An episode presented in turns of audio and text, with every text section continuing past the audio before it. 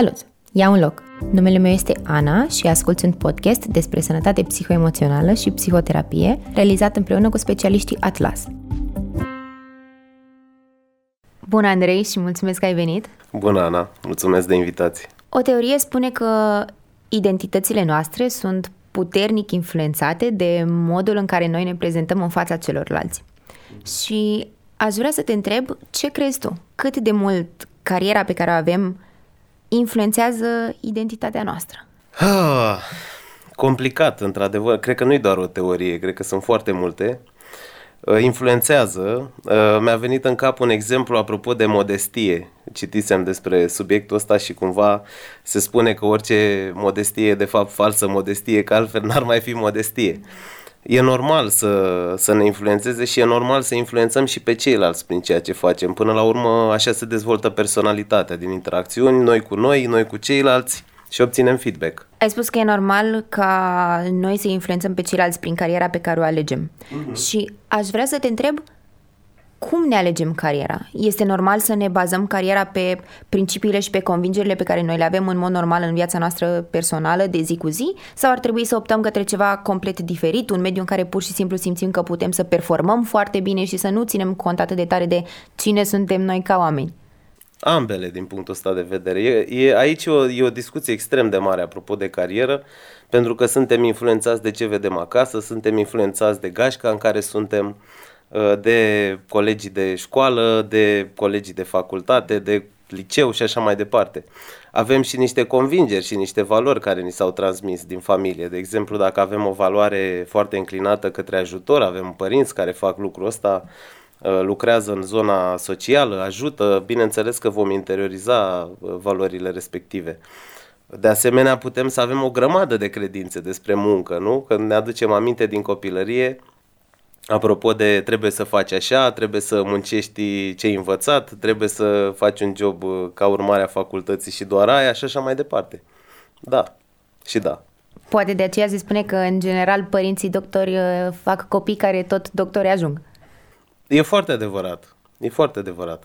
Aici am întâlnit, uh, am lucrat pe uh, situații de genul ăsta.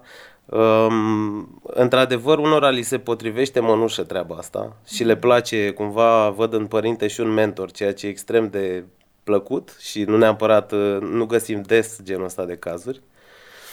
Pe de altă parte, nu li se potrivește mănușă, dar cumva fac lucrul ăsta pentru că resimt o presiune din partea familiei exact. și merg pe drumul ăsta, iar la un moment dat îl schimbă. Din păcate, apropo de medicină, știm cu toții, parcursul e foarte lung și e destul de greu câteodată să schimbi, însă nu e imposibil, apropo de credințe. Dacă crezi că n-ai voie să schimbi, nu o să schimbi. Aș vrea să te întreb, lucrezi cu multe persoane în fiecare zi și am văzut, mai ales în ultima perioadă, multe cazuri de oameni care ajung să se identifice cu titulatura profesiei lor într-un sens poate exagerat. Mm. Acele persoane care își doresc să fiu uh, numită doamna doctor, mm. uh, domnul profesor. Cât de mult contează titulatura pentru o persoană? Pentru ei mult. pentru ei mult.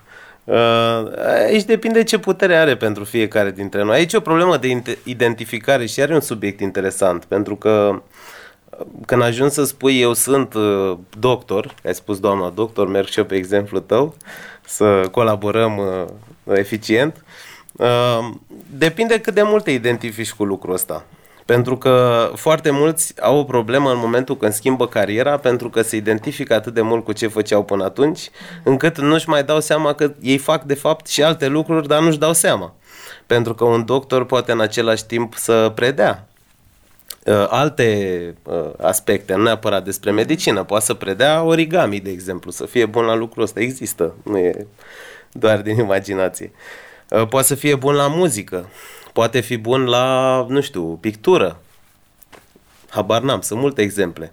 Însă, în momentul când uh, ne identificăm cu ceea ce facem, pierdem din vedere foarte, foarte multe oportunități pe care le avem, de fapt, și abilități pe care le avem, în primul rând, pe care le putem folosi sau pe care le putem transfera într-o altă profesie. Asta să zicem că se întâmplă la nivel obiectiv cumva uh-huh. și la nivel subiectiv, în momentul în care eu ajung să mă identific cu ceea ce fac, să mă definesc prin munca mea. Eu nu sunt eu, eu sunt persoana care de dimineața până seara face chestia asta. Uh-huh. Nu doar că tind să ajung în zone precum burnout-ul, despre care noi am mai vorbit aici la podcast. Dar ce se întâmplă în creierul meu, efectiv, în momentul în care eu nu mai văd nimic altceva în viața mea, în afară de muncă, muncă, muncă, muncă, carieră, carieră, carieră, doamna doctor, doamna profesor.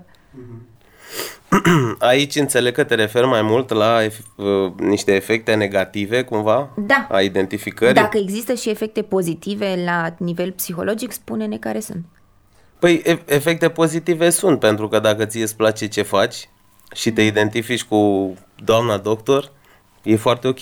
Depinde ce simți, că până la urmă despre asta vorbim, dacă e vorba de o anxietate, de o depresie, de un burnout. Apropo că depresia cu burnout-ul se mai intercalează și cu anxietatea și cu e foarte complex. Uh, fenomenul, acolo într-adevăr e o problemă, dar în general dacă te identifici cu ceea ce faci și ești ok pentru asta trăiești, nu văd de ce am scobi undeva unde nu e o problemă. Pe de altă parte, când ajungi să te identifici cu uh, prea mult cu ceea ce faci și spui că apare o problemă, e posibil ca, de exemplu, să ai un stres, să te identifici cu a fi doctor, dar să nu-ți mai placă să fii doctor, atunci apare un oarecare stres, o anxietate, că nu-ți place, nu te simți bine, ai vrea să schimbi, însă nu poți să schimbi. Acolo ar fi o oarecare, e ceva ce te reține. Da. Și ce te reține e teama. Și teama, bineînțeles, stă pe niște credințe care nu sunt neapărat uh, realiste.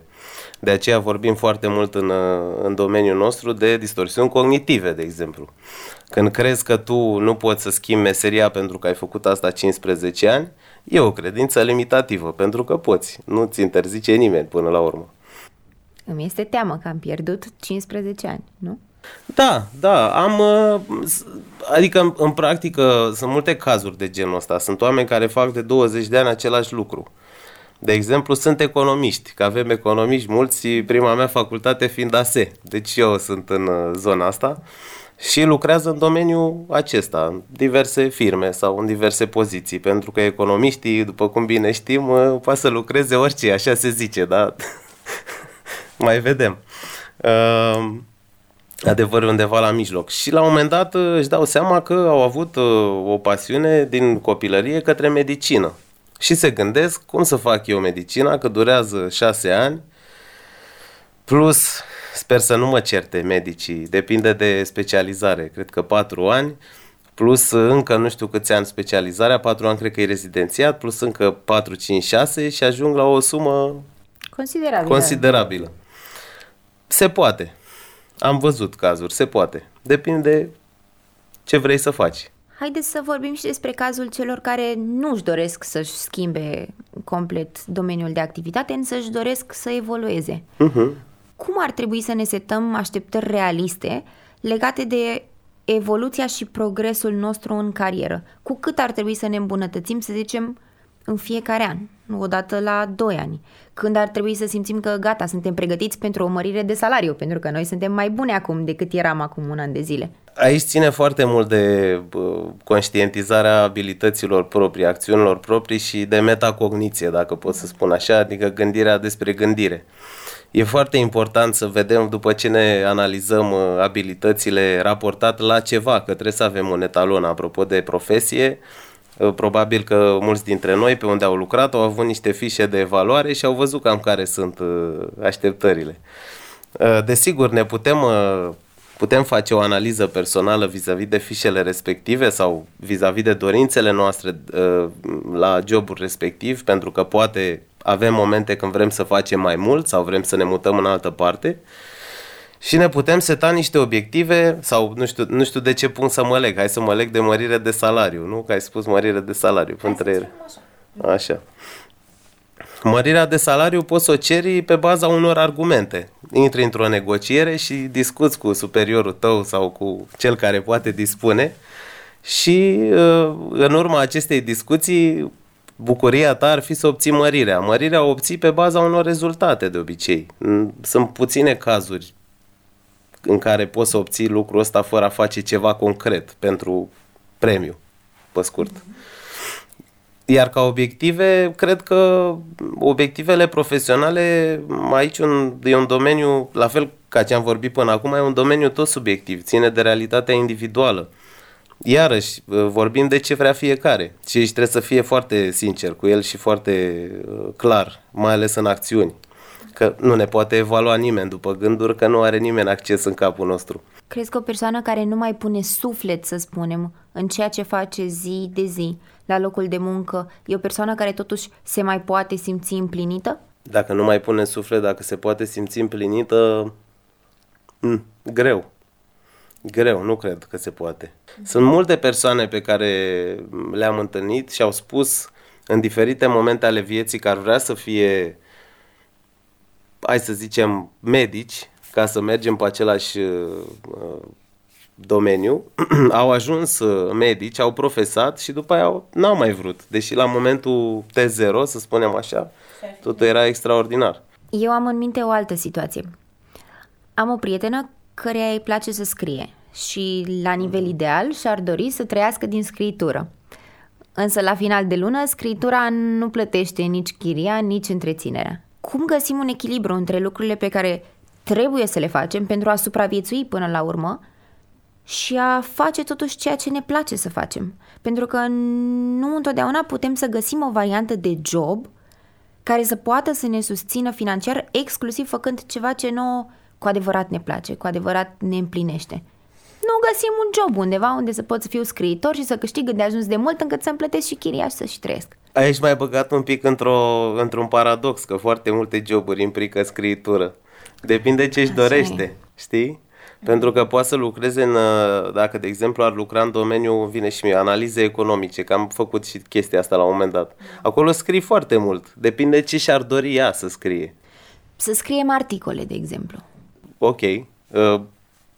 Uh, Studii de caz pe probleme sociale. Aici vin și eu cu, mă gândesc așa la o, o soluție acum, am mai băgat în zona de soluții. Uh, pe partea asta poate să se ducă, de exemplu, sau să încerce să dezvolte către un ONG. Așa, asta a fost pur un sfat, nu mă leg neapărat de esența întrebării. Dar cu siguranță sunt foarte abilitățile astea, de multe ori când le avem, noi vedem un singur loc unde le putem folosi. Adică ne gândim la momentul T0 când nu avem încă o rețea de contacte, un, o, un loc în care să lucrăm și să ne aducă niște venituri, că până la urmă trebuie să fim interesați și de partea materială, că nu putem doar uh, filozofa și ne dezvolta personal. Uh, și trăi pe bază de lumină solară. Și trăi pe bază de lumină solară, trebuie să fim realiști. Uh, desigur, la nivelul T0, de multe ori ne gândim ok, mie îmi place să scriu, asta vreau să fac, uh, cum fac că nu știu. Mhm. Normal că nu știi, că nu ai trăit experiența scrisului undeva. În cazul ăsta e necesar să acționezi și să mergi către zone care să-ți permită să faci și lucrul ăsta. E o vorbă, nu cred neapărat în ea, dar e, sună muzical. Mai întâi trebuie să faci ce trebuie, după care poți să faci ce-ți place, ceva de genul ăsta sună. Da, sunt în activitatea profesională, probabil și a mea și a ta, sunt lucruri care ne plac foarte mult și pe care încercăm să le facem în cea mai mare parte a timpului, dar sunt niște lucruri pe care le detestăm. De exemplu, eu detest lucrurile administrative, nu-mi place, buchiseala, hârțogăreala, nu-mi place. N-am ce să fac.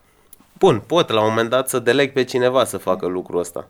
Însă, la început, dacă vrem să dezvoltăm partea de scris, e bine să mergem undeva unde putem să și scriem. Contează foarte mult ce situație avem până la urmă acasă, material. Când acum ne referim, când e vorba de carieră, ne referim și la partea materială, nu? Trebuie să fim realiști. Depinde ce situație avem acasă, de unde pornim. Dacă noi avem o situație atât de bună încât putem să mergem undeva să ne facem visul ăsta, why not? Că avem de acoperiș, avem mâncare, avem apă, avem tot ce ne trebuie. Dar acum mergând pe partea mai realistă a lucrurilor, unde vrem să luăm viața în piept și să presupunem că nu avem toate de gata ca să ne facem visul, um, cred că putem să dezvoltăm uh, un uh, side project, să zic. Putem face lucrul ăsta în timpul liber. În ziua de astăzi, uh, un site putem să-l facem foarte, foarte repede. Am văzut că există, nu știu dacă pot să spun Poți să nume orice. de Uh, branduri sau, dar am văzut uh, există uh, Wix.com, cred că e cel mai simplu de folosit. Uh, acolo poți face un site rapid și în WordPress poți face lucrul ăsta, poți să începi să scrii și poți să începi să-ți faci mâna în sensul ăsta. După care lucrurile cumva se leagă. Ideea e că noi, în momentul de început, pierdem cu vederea ce rezultate vom obține în viitor și ne vor modela experiența.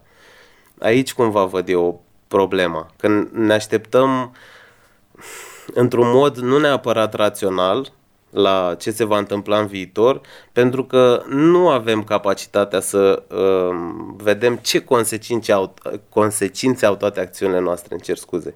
Și cred că trebuie pur și simplu să experimentăm, să facem lucrul ăsta.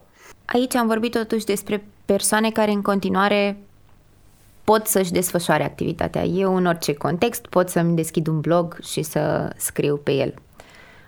Însă, în pandemie, foarte multe dintre persoanele din jurul nostru au fost puse în fața situației în care obiectul muncilor a dispărut. Mă gândesc aici la toate persoanele care organizează evenimente, entertaineri, muzicieni care au pierdut complet aproape contactul cu publicul lor. Mm-hmm. Ce se întâmplă? Prin ce au trecut toate aceste persoane? Prin ce trec în continuare, că nu ne-am revenit, la nivel emoțional? Și ce ar trebui să facă ei în cariera lor? Ce le recomanzi să facă? Ar trebui să stick with it? Să avem răbdare că va trece și la un dat o să fie bine și ne revenim și te reapuci de ceea ce făceau? De ceea ce făceai? Sau ar trebui să încerci să te reorientezi totuși? În cazul ăsta răbdarea e bună dacă ai uh, mijloacele financiare de trai, pentru că unii se poate, s-ar putea să fi fost loviți destul de tare și nu putem vorbi foarte utopic așa despre viață în momentele astea.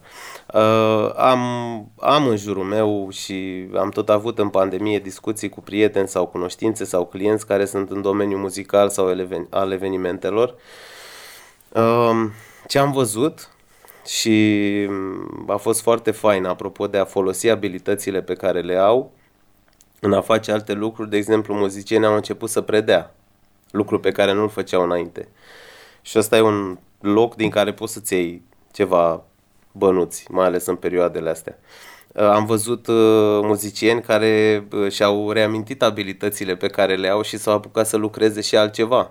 Pentru că până la urmă situația prezentă noi nu o putem schimba. Eu și cu tine nici poate guvernul sau așa, nu prea, de câte se vede, nu pot, nu putem face foarte multe. Uh, e un virus, încă nu știm despre ce e vorba și suntem puțin legați de mâini și de picioare și trebuie să acționăm în sfera în care putem face lucruri concrete. Și asta am văzut. S-au apucat de predat, um, s-au apucat de alte business-uri sau s-au angajat undeva Uh, și-au folosit abilitățile uh, muzicale în a face și a construi diverse organizații, uh, și a, da, organizații și asociații. Nu mai știu exact din punct de vedere legal care e diferența, dar asta au făcut. Prin care au adus know-how-ul lor muzical și abilitățile pe care le au și au trecut într-o fază așa didactică, au predau și fac diverse lucruri de genul ăsta, unde au adăugat și o parte socială, să-i ajute pe alții să se dezvolte sau să ajute uh, copii din anumite zone defavorizate sau lucruri de genul acesta. Am mai văzut de asemenea, uh, s-au mutat în uh, online și am, de exemplu, un amic care e un cântăreț foarte bun, îi place publicul, însă nu a putut să, să-l atingă în perioadele astea și compune muzică pentru uh, filme sau pentru documentare. Aici ce înseamnă? Că unul care e, cineva care e în poziția asta e necesar să vadă dincolo de granițele țării noastre, dincolo de contact direct și să meargă și să întindă o mână peste hotare și să pună întrebări, să vadă cum, ce, ce oportunități are, ce poate face. Să fim creativi. Da, cred că uităm. Leg iar de întrebarea ta cu identitatea și cu pierderea ei. Apropo de sunt medic, sunt chitarist, sunt muzician, sunt mm. și așa mai departe. Uh, cred că pierdem din vedere abilități pe care le avem, care uite cât de valoroase sunt într-o situație de genul ăsta.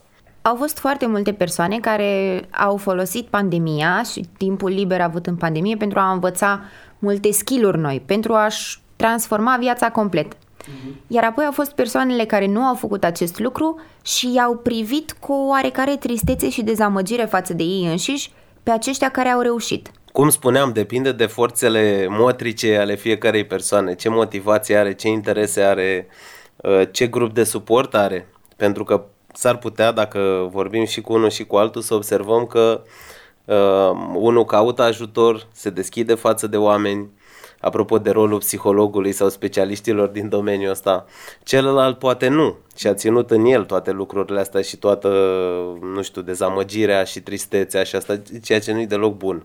Pentru că dacă nu scoatem în afară ca să se formeze așa ca un bulgăre de zăpadă și să ne impulsionăm și să primim energia și celorlalți și suportul, e foarte greu să ieșim. Mai ales dacă stăm singuri în casă, e foarte greu să ieșim din zona asta uneori. Poate un moment în care ne dăm seama că am vrea să facem ceva nou și nu reușim, ar fi unul bun să ne întrebăm dacă nu avem nevoie de ajutor? Cu siguranță. Cu siguranță. Și apropo de, de carieră, cumva vreau să punctez și importanța relațiilor, mai ales în uh, cultura românească și în uh, istoria zonei. Uh, suntem oamenii de relații. La noi toți avem câte cineva care ne poate ajuta, știu eu pe câte cineva, un băiat, da. avem un băiat acolo, un băiat acolo, e, de foarte multe ori fix când e vorba de cariera noastră ne activăm niște mecanisme din astea, nu eu vreau să mă descurc singur, nu vreau să apelez, nu vreau să fac, uh, pentru a avea sentimentul ăsta de putere de sine, știi? Nu e neapărat uh, relevant, pentru că oricum și dacă lucrăm undeva, tot cineva trebuie să ne accepte să lucrăm acolo, deci tot nu facem singur lucrul ăsta. Și E mare nevoie în, în situațiile astea, apropo de schimbare, să cerem ajutorul și să mergem să vorbim despre asta.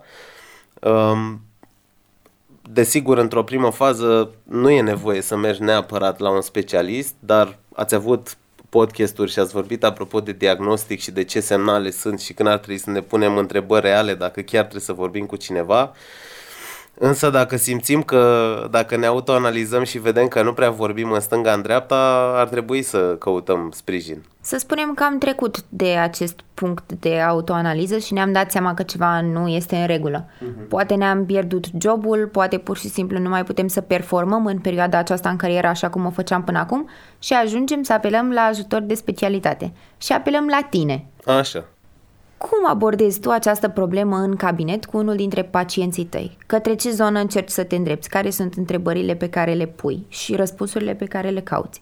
Acum o să suprageneralizez extrem de mult pentru că e foarte greu să, Da. să-ți dau un răspuns. Uh, Dacă te referi la carieră și la a găsi un, un drum pe partea asta, um, aș începe cu o inventariere serioasă a abilităților, poate unele dintre ele de mult uitate, pierdute undeva în neant.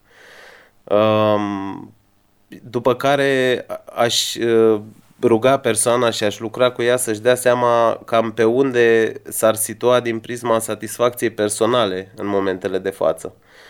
Pentru că avem nevoie de lucrul ăsta și consider că trebuie să ne uităm foarte atent la perioada asta, mai ales și din prisma distanțării fizico-sociale, să fac așa uh, un, uh, un mix. Pentru că dacă am sta în casă și am lucra la ceva și nici n-am avea suport din partea celorlalți și contact, mai ales pentru o persoană care intră într-un mediu nou, și aici e un punct sensibil apropo de uh, formarea echipelor, uh, e necesar măcar să facă niște lucruri care îi aduc satisfacție și nu doar să găsească ceva de muncă care să aducă partea financiară și atât.